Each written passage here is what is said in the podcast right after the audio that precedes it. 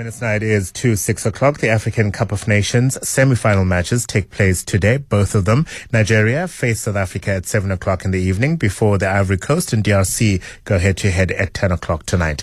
Um, Soccer Laduma's Delmain Faver joins me on the line now. Delmain, a very good morning and welcome to the show.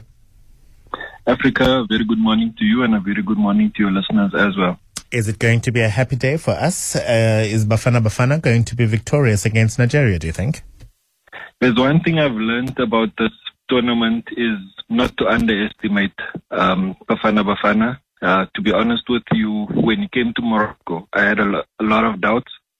They proved me wrong. When it came to Cape Verde, I had a lot of doubts. They proved me wrong again. So, funny enough, against Nigeria, I, I don't have the same doubts that I did against the previous two opposition. And for good reason, we've looked a very solid team. So I'm hoping and I'm crossing fingers that today would be a good day.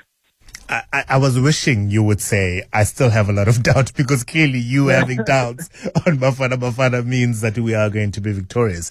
Uh, the coach Yeah. Hugo Broos would would be the first to acknowledge that the last game against Cape Verde was um, not the best outing for Bafana Bafana at all, and it was thanks to the magic of the goalkeeper and captain, of course, that we find ourselves in this uh, semi-final match. What do you think? The coach would have focused on since that quarterfinal um, in preparation for today's match? I think a lot of it is down to our conversion of chances. If you look at us defensively, we were quite solid. Um, we've kept a number of clean sheets in this tournament already. Um, a lot of it, like you mentioned, is down to the heroics of Ronwen Williams.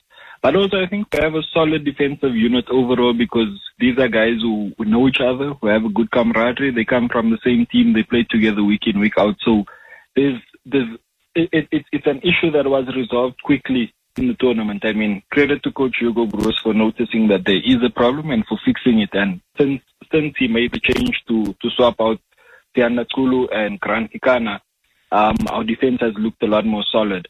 What we are lacking, however, is that firepower where sometimes we aren't as clinical as we need to be. And I think that is an issue that will need to be addressed. And obviously, when, when you come up against teams like Nigeria, what is needed is big performances from individuals. You remember in 2019 when we were last in the AFCON, we played Egypt and we, we managed to beat them 1-0. Um, if you look at the individual performances from that game, Thembinkosi Lorch, fantastic. Sifiso Hlanti managed to bag um, Mohamed Salah. Uh, so we had a lot, a lot of fantastic individual performances, and I think we're going to need more of that against Nigeria tonight. Yeah, because they have had a solid um, sort of lead up, if you like, to the semi-final match, right? They drew with Equatorial Guinea.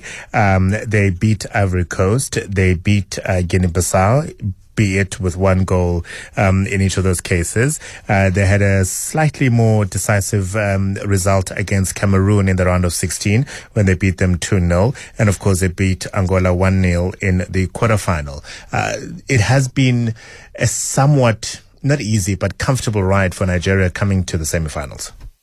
It has been. It has been. If you look at, I think the last five games, just the one draw, like you mentioned, but they've been winning and they've been they've been doing enough um, to get over the line. Obviously, they've had their fair share of challenges. Um, they've had their their fair share of injuries as well.